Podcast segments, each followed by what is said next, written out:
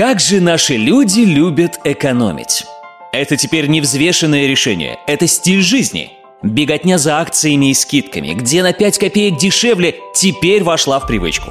Купил по большой скидке – повелитель мира. Купил очень дорого – неудачник. Но лучше бы люди применяли эти понятия к заработку денег, а не к скидкам. Зарабатываешь много – молодец. Зарабатываешь мало – неудачник – Правильная и взвешенная экономия – это, конечно, хорошо. В акциях и скидках нет ничего плохого. Но если человек слепо начинает гоняться за акциями и скидками, где уместно и неуместно, это идет ему в ущерб. У многих людей даже вошло в привычку покупать ненужные вещи по скидкам, просто потому что на них скидка.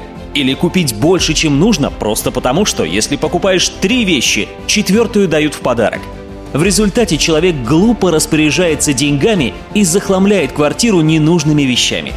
Некоторые могут возразить, мол, такое поведение у нас не от хорошей жизни. Да, все верно, не от хорошей. Но главная причина всех бед в том, что люди не владеют элементарными азами финансовой грамотности. Это и не удивительно, так как этому нас нигде не учат – Дальше все закручивается как по спирали, и человек все больше и больше погружается в бедность. Ведь ту жизнь, которую каждый из нас проживает, мы создаем сами – эмоциями, убеждениями и мыслями.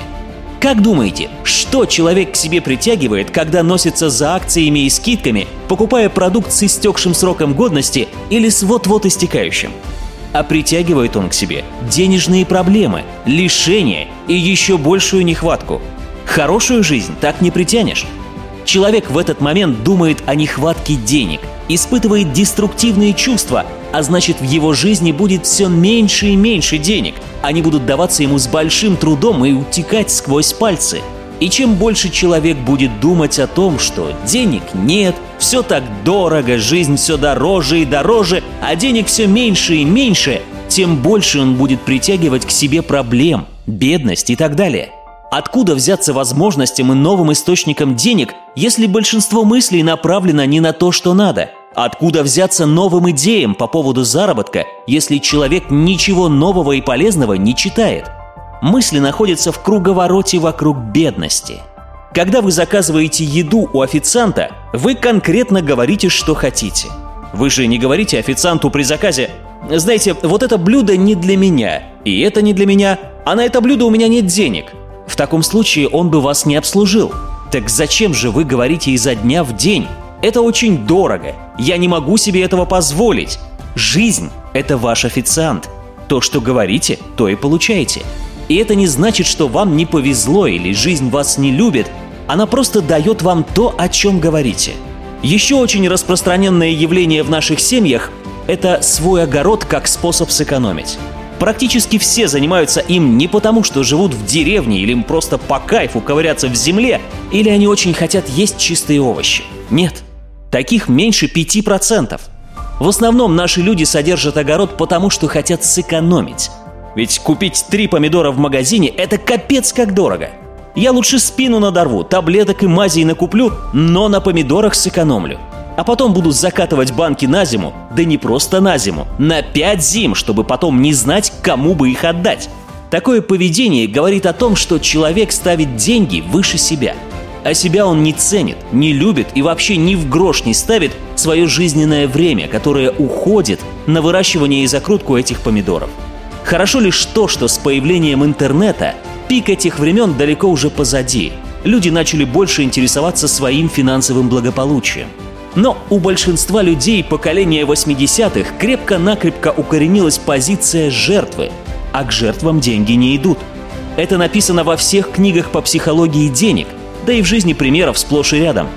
Деньги идут только к уверенным в себе людям, которые любят и ценят себя. Эти люди знают, что деньги нужно любить и ценить, но не преклоняться перед ними. Что же теперь, деньги нужно разбазаривать? Жить на широкую ногу и вообще не экономить?